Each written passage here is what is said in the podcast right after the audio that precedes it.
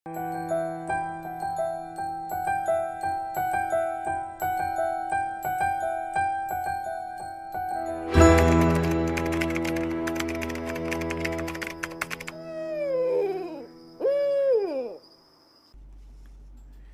ตตาหิอัตโนนาโถ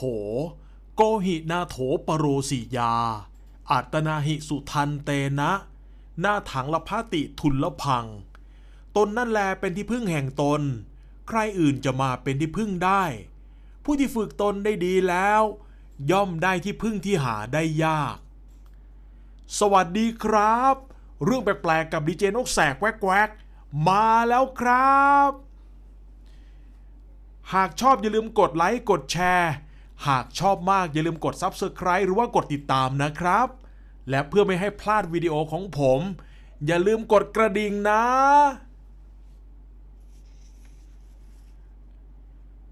ตอนนี้ขอเสนอเรื่อง บุญจากการใส่บาตร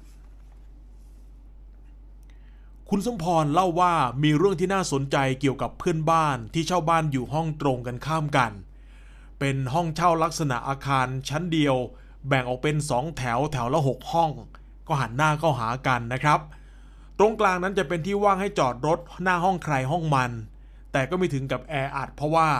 คนเช่ายังเช่าไม่เต็ม ห้องที่เช่าอยู่ตรงข้ามกับคุณสมพรนั้นเป็นครอบครัวของพี่ชัย มีอาชีพขับรถตุกๆ รับจ้าง ส่วนเมียพี่ชัยชื่อว่าพี่หวาน แกเป็นแม่บ้านแล้วก็รับจ้างซักรีดเสื้อผ้าเป็นรายได้เสริม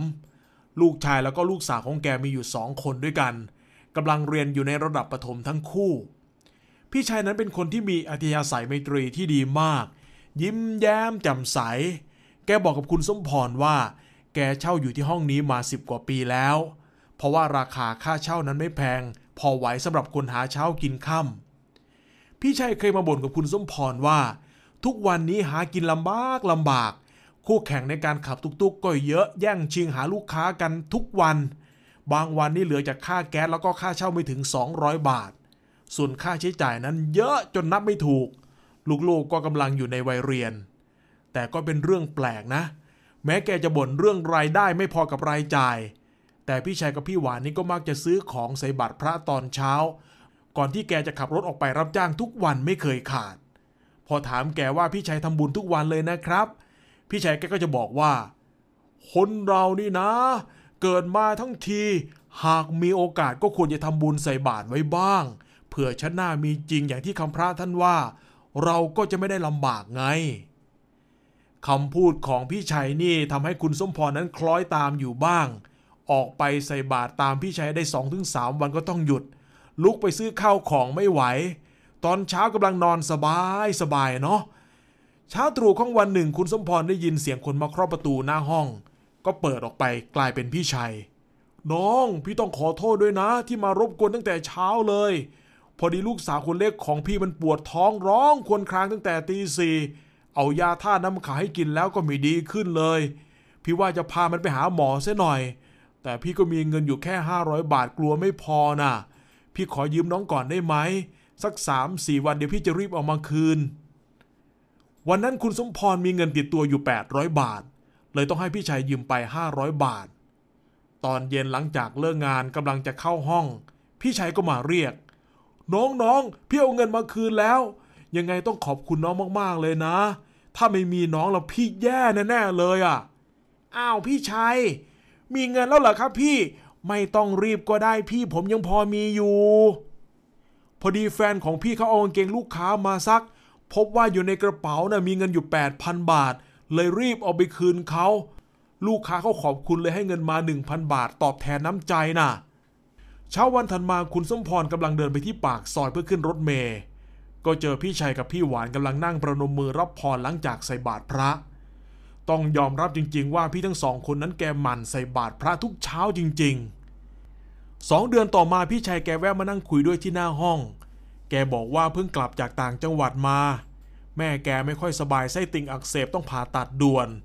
ตัวแกก็มีปัญหาเรื่องค่าเดินทาง เพราะลำพังค่าใช้จ่ายในครัวเรือนก็แทบชักหน้าไม่ถึงหลังอยู่แล้ว ในระหว่างที่แกเดินกลับจากใส่บาตรพระ แกก็เก็บได้สร้อยคอทองคำหนักตั้ง 5 บาท ตกอยู่ริมฟุตบาท แกก็เลยรีบมาบ้านขับตุกๆของแกนี่แหละไปแจ้งความกับตำรวจ พอทิ้งเที่ยงตำรวจโทรมาแจ้งว่ามีเจ้าของมาแจ้งเรื่องสร้อยคอทองคำหาย ซึ่งก็มีลักษณะตรงกับสร้อยทองที่พี่ชัยเขาเก็บได้พอดี เลยรีบไปสอนอ เมื่อคืนสร้อยให้กับเจ้าของแล้ว เจ้าของเขาก็เลยให้เงินเป็นสินน้ำใจมา4,000 บาท แกก็ได้เงินตรงนี้แหละเป็นค่าใช้จ่ายกลับบ้านไปเยี่ยมแม่พอดี เหตุการณ์ทุกอย่างที่เกิดขึ้นกับพี่ชัยและครอบครัวมันฟังดูเหมือนกับเหตุบังเอิญ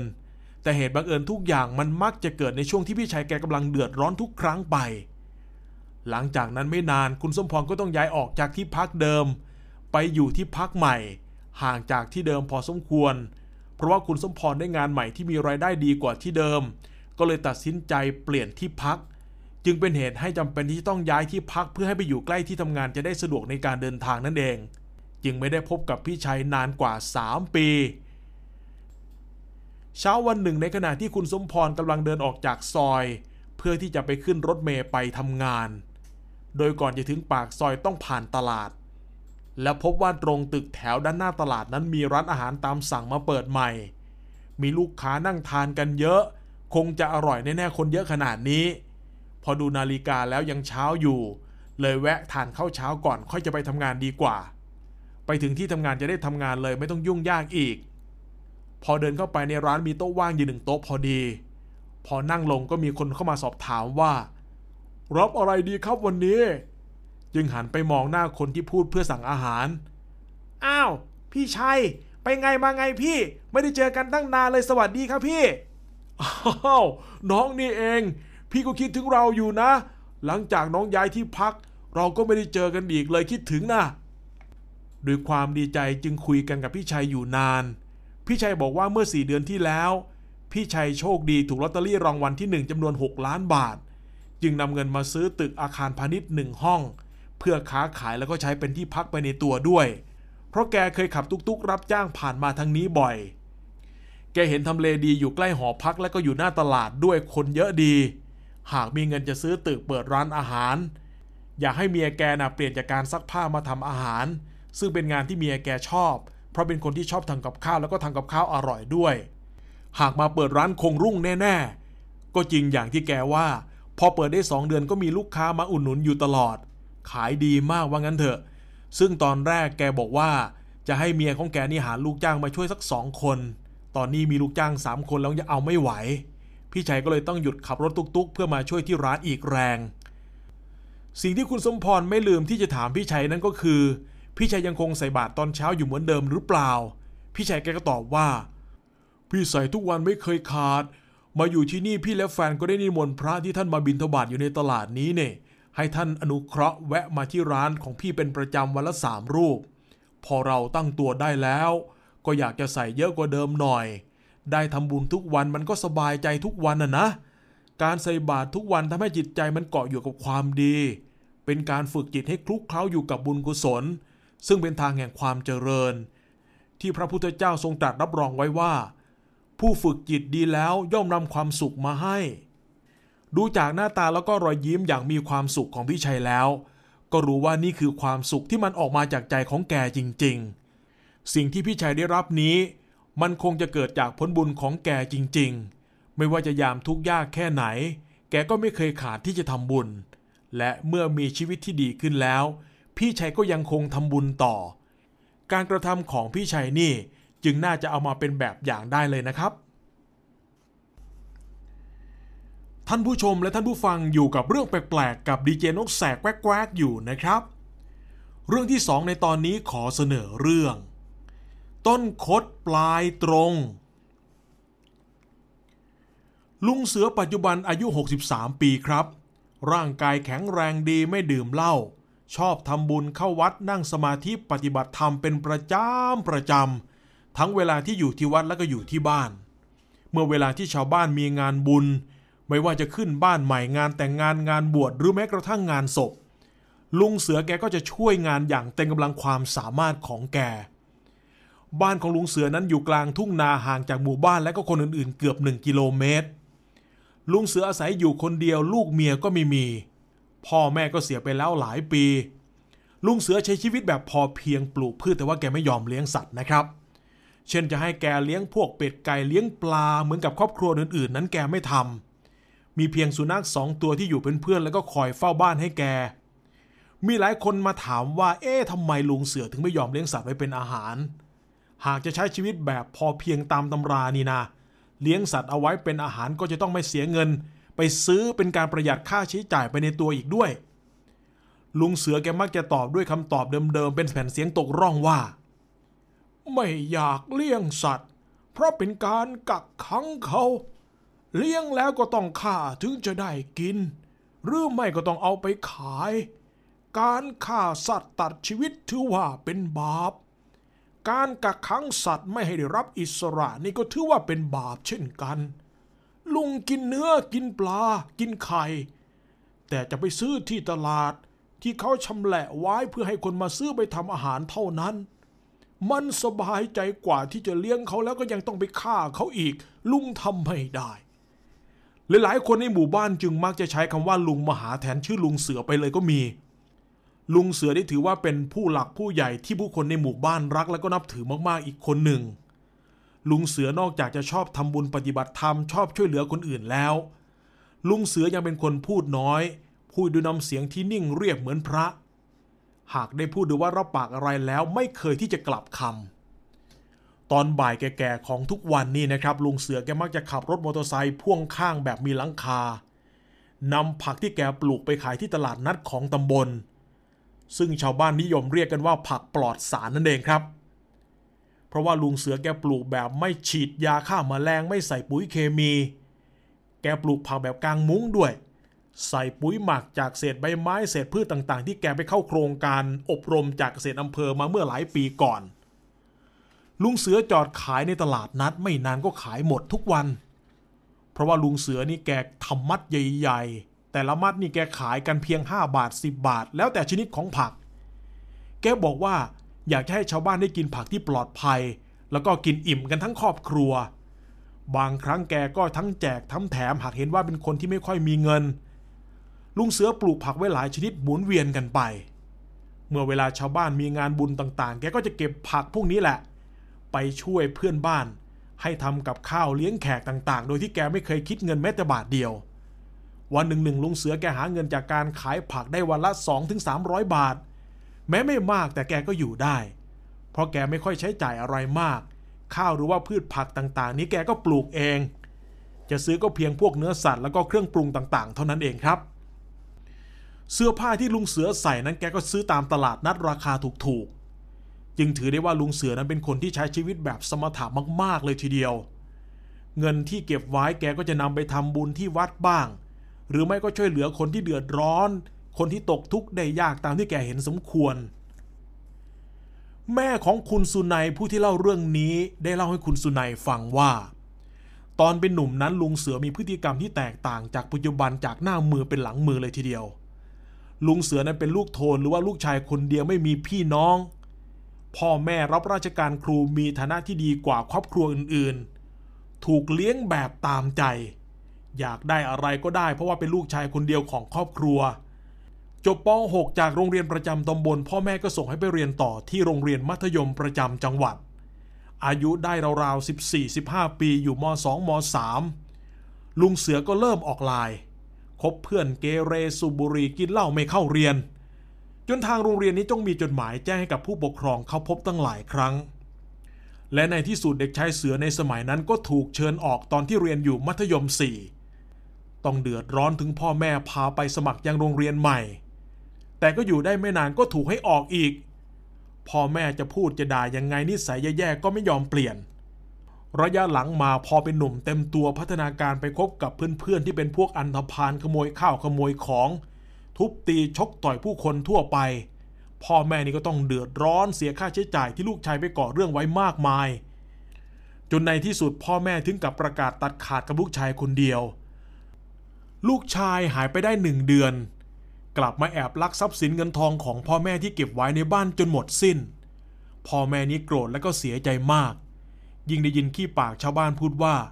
พ่อแม่เป็นครูภาษาอะไร สอนเด็กคนอื่นน่ะสอนได้แต่ว่าสอนลูกชายตัวเองไม่ได้ พอได้ยินได้ฟังอย่างนี้แล้ว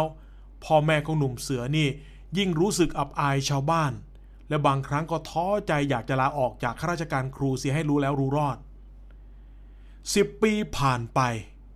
หนุ่มเสือได้หายออกจากบ้านไปไม่เคยแวะมาหาพ่อแม่เลยแม้แต่ครั้งเดียว ผู้คนในหมู่บ้านคิดว่าคงจะติดคุกหรือไม่ก็ถูกฆ่าตายไปแล้ว คนที่มีพฤติกรรมแบบนี้คงหนีไม่พ้นสองอย่างนี้ไปได้หรอก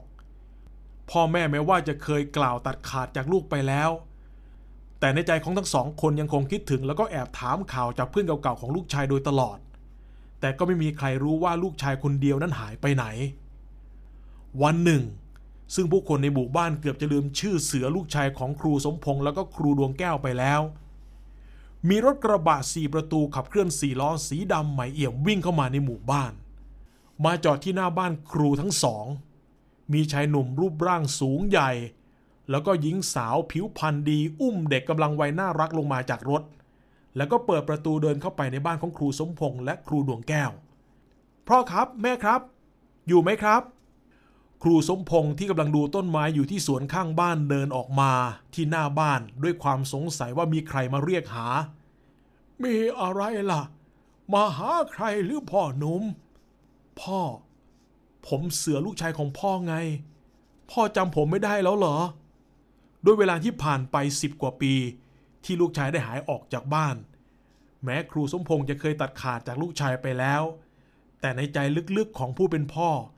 ไม่เคยที่จะลืมคิดถึงลูกชายแม้แต่วันเดียว ครูสมพงษ์ดีใจเป็นอย่างมากที่ได้พบลูกชายอีกครั้ง จนแทบกั้นน้ำตาไม่อยู่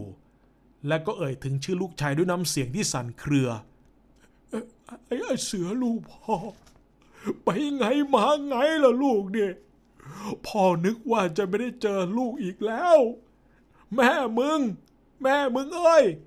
ไอ้เสือลูกชายของเรากลับมาแล้วมาเร็ว หนุ่มเสือก้มกราบเท้าพ่อแม่ และกราบขอโทษกับเหตุการณ์ที่ผ่านมาที่เคยสร้างความเดือดร้อน จนพ่อแม่นั้นต้องร้อนอกร้อนใจ และต่อไปหนุ่มเสือขอสัญญาว่า จะไม่ทำให้พ่อแม่ต้องมาเดือดร้อนกับตนเองอีก จะคอยส่งเงินและหมั่นมาเยี่ยมพ่อแม่ไม่ให้ขาด หนุ่มเสือมีลูกมีครอบครัวแล้ว รู้ดีว่าพ่อแม่รักลูกนั้นมันเป็นอย่างไร รักมากแค่ไหนแม้แต่ชีวิตนี้ก็พร้อมจะตายแทนลูกได้ รูสมพงษ์และครูดวงแก้ว ลืมเหตุการณ์ความประพฤติของลูกชายที่ผ่านมา พร้อมกับยกโทษให้ทุกอย่าง มีความสุขกับหลานสาวตัวเล็ก ผิวขาวน่ารักยังกับปุยนุ่นกำลังช่างพูดช่างคุย หนุ่มเสือได้เล่าเรื่องราวของชีวิตในช่วงที่หายไปกว่า 10 ปีให้พ่อแม่ฟังว่า หลังจากที่เขาได้ขโมยข้าวของเงินทองของพ่อแม่ไปเนี่ยก็เอาไปกินไปเที่ยวกับเพื่อนไม่ถึง2เดือนเงินก็หมด จึงออกขโมยรถจักรยานยนต์ข้าวของของชาวบ้าน และก็ถูกจับได้ติดคุกอยู่ 3 ปี การใช้ชีวิตในคุกนั้นช่างสุดแสนจะลำบาก กินก็ไม่อิ่มนอนก็ไม่ค่อยหลับ เพราะว่ามีผู้คนแออัดยัดเยียดเต็มไปหมด พอออกจากคุกมาหนุ่มเสือก็ต้องใจว่าจะไม่กลับไปที่นั่นอีกเป็นอันขาด แต่ก็ไม่กล้าจะกลับมาบ้านคิดถึงพ่อแม่ใจแทบขาด แต่อยากจะดัดสันดานตัวเองที่โตแล้ว แต่ไม่รู้จักทำมาหากินอะไร ไม่มีวิชาชีพติดตัวเพราะเรียนถึงแค่มัธยมศึกษาปีที่4 จึงได้ไปสมัครเป็นพนักงานที่ร้านขายวัสดุก่อสร้างที่กรุงเทพ เป็นลูกจ้างแบกปูนยกของหนักขึ้นรถอยู่เกือบ 4 ปี ได้หลงรักลูกสาวเจ้าของร้าน และแอบได้เสียกันจนมีลูกสาวหนึ่งคน พ่อแม่ของฝ่ายหญิงก็ไม่ว่าอะไร เพราะว่านายเสือนั้นขยันนิสัยดีหนักเอาเบ้าสู้ระยะหลังมาก็ให้ลูกเขยนี่เป็นหัวหน้าดูแลคนงานทั้งหมด ซึ่งเขาก็ทำได้ดีจนร้านขายวัสดุก่อสร้างของพ่อตาแม่ใหญ่นั้น จริญรุดหน้ากว่าร้านอื่นๆ ในระแวกนั้น จุดเปลี่ยนที่สำคัญอีกครั้งหนึ่งของชีวิตหนุ่มเสือก็มาถึง วันหนึ่งตอนเช้าเมียของเขาก็ขี่รถจักรยานยนต์นี่ ไปส่งลูกสาวไปโรงเรียนที่อยู่ไม่ไกลจากบ้านเท่าไหร่นัก เหมือนกับปกติทุกๆ วันที่ผ่านมานั่นแหละ สักพักใหญ่ๆ มีคนวิ่งมาบอกว่า เมียและลูกของเขาถูกรถสิบล้อเฉียวชน แล้วก็ทับหัวสมองกระจายเสียชีวิตทั้งแม่และลูกคาสี่แยกไฟแดง พอหนุ่มเสือได้ทราบข่าวถึงกับเข่าสุด ร้องไห้กอดศพเมียและลูกสาวอย่างน่าเวทนาต่อผู้พบเห็นเป็นยิ่งนัก หลังจากงานศพเมียแล้วก็ลูกสาวผ่านไป หนุ่มเสือกลายเป็นคนเงียบขรึม ขอลาจากพ่อตาแม่ยายไปบวชที่วัดป่าทางภาคอีสานสามพรรษา หลังจากนั้นก็ได้กลับมาดูแลพ่อแม่ในวัยชราที่บ้านเกิด จนพ่อแม่กับแม่เสียชีวิตจากไปด้วยวัยอันควร ลุงเสือจึงได้ย้ายออกมาสร้างบ้านอยู่กลางทุ่งนาจนถึงทุกวันนี้ ที่ลุงเสือได้ทำบุญแล้วก็เข้าวัดปฏิบัติธรรมเพราะว่าสมัยที่แกบวชนั้น แกได้พระอาจารย์ที่ประพฤติปฏิบัติดีคอยสั่งสอน ให้คำแนะนำในการปฏิบัติธรรม จนแกได้มีโอกาสลิ้มรสพระธรรม ได้พบความสุขที่หลายๆ คนไม่มีโอกาสได้สัมผัสมาก่อน จนทำให้แกนั้นลืมความทุกข์ต่างๆ ที่ผ่านมาได้อย่างดี และมองว่านั่นคือธรรมชาติ คนเรามีเกิดก็ต้องมีดับเป็นของธรรมดา สิ่งที่เกิดขึ้นกับชีวิตของลุงเสือนั้น หากย้อนไปในสมัยพุทธกาลองคุลิมานจอมโจรผู้ไล่ล่านิ้วมือให้ครบ 1,000 นิ้ว เพื่อนำไปบูชาคุณอาจารย์ในขณะที่เหลืออีกเพียงหนึ่งนิ้วก็จะครบตามเป้าหมายที่อาจารย์ตั้งไว้ ปรากฏว่าเป้าหมายสุดท้ายกับกลายเป็นแม่ของโจรร้ายเสียนี่ เพื่อเดินทางมาเพื่อจะบอกให้ลูกชายหนีจากการตามล่าของทหารโดยกลัวว่าลูกจะถูกฆ่า แต่ก่อนที่จะเกิดเหตุการณ์มาตุฆ่าลูกฆ่าแม่ พระพุทธเจ้าได้เสด็จมาขวางพอดีทำให้องคุริมานเปลี่ยนเป้าหมายมาที่พุทธเจ้า วิ่งไล่ตามพระพุทธเจ้าเพื่อจะฆ่าและตัดเอานิ้ว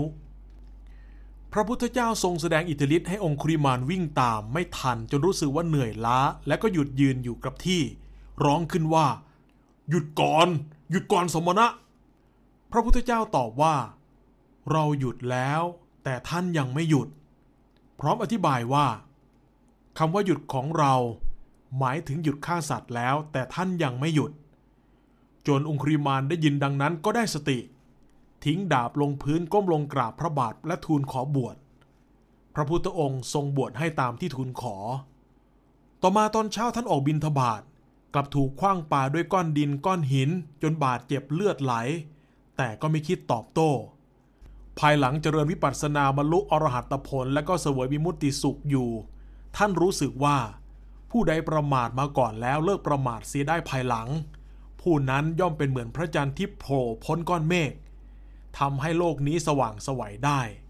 และท่านได้รับการยกย่องว่าเป็นพระเถระประเภทต้นคดปลายตรง คือ ตอนต้นประมาทพลาดพลั้งผิดพลาด แต่ต่อมากลับเนื้อกลับตัวเป็นคนดี เป็นตัวอย่างของอนุชนรุ่นหลังเป็นอย่างดี อีกประเภทหนึ่ง ต้นตรงปลายคดต้องยกให้พระเทวทัตโดยว่าท่านเกิดในสกุลกษัตริย์ เรียกว่าเป็นชาติเชื้อวงตระกูล ต่อมาได้บวชในพระพุทธศาสนาโดยพระพุทธเจ้าบวชให้แรกๆก็เป็นพระที่ปฏิบัติดีอยู่ แต่ตอนหลังลาบสการะมากมายก็เกิดความโลภคิดอยากเป็นใหญ่ โดยอยากเป็นพระพุทธเจ้าแทนพระพุทธเจ้าเสียเอง ยุยงให้หมู่สงแตกแยกกัน เราก็คิดวางแผนปรงพระชนพระพุทธเจ้าหลายครั้งแต่ไม่สำเร็จ สุดท้ายท่านก็ถูกธรณีสูบแล้วก็ไปสู่นรกอเวจีจริงอยู่นะครับชีวิตของคนเรานั้นไม่สามารถเลือกเกิดได้ แต่เราเลือกที่จะเป็นได้ ดังเรื่องต้นคดปลายตรงนี่แหละนะครับ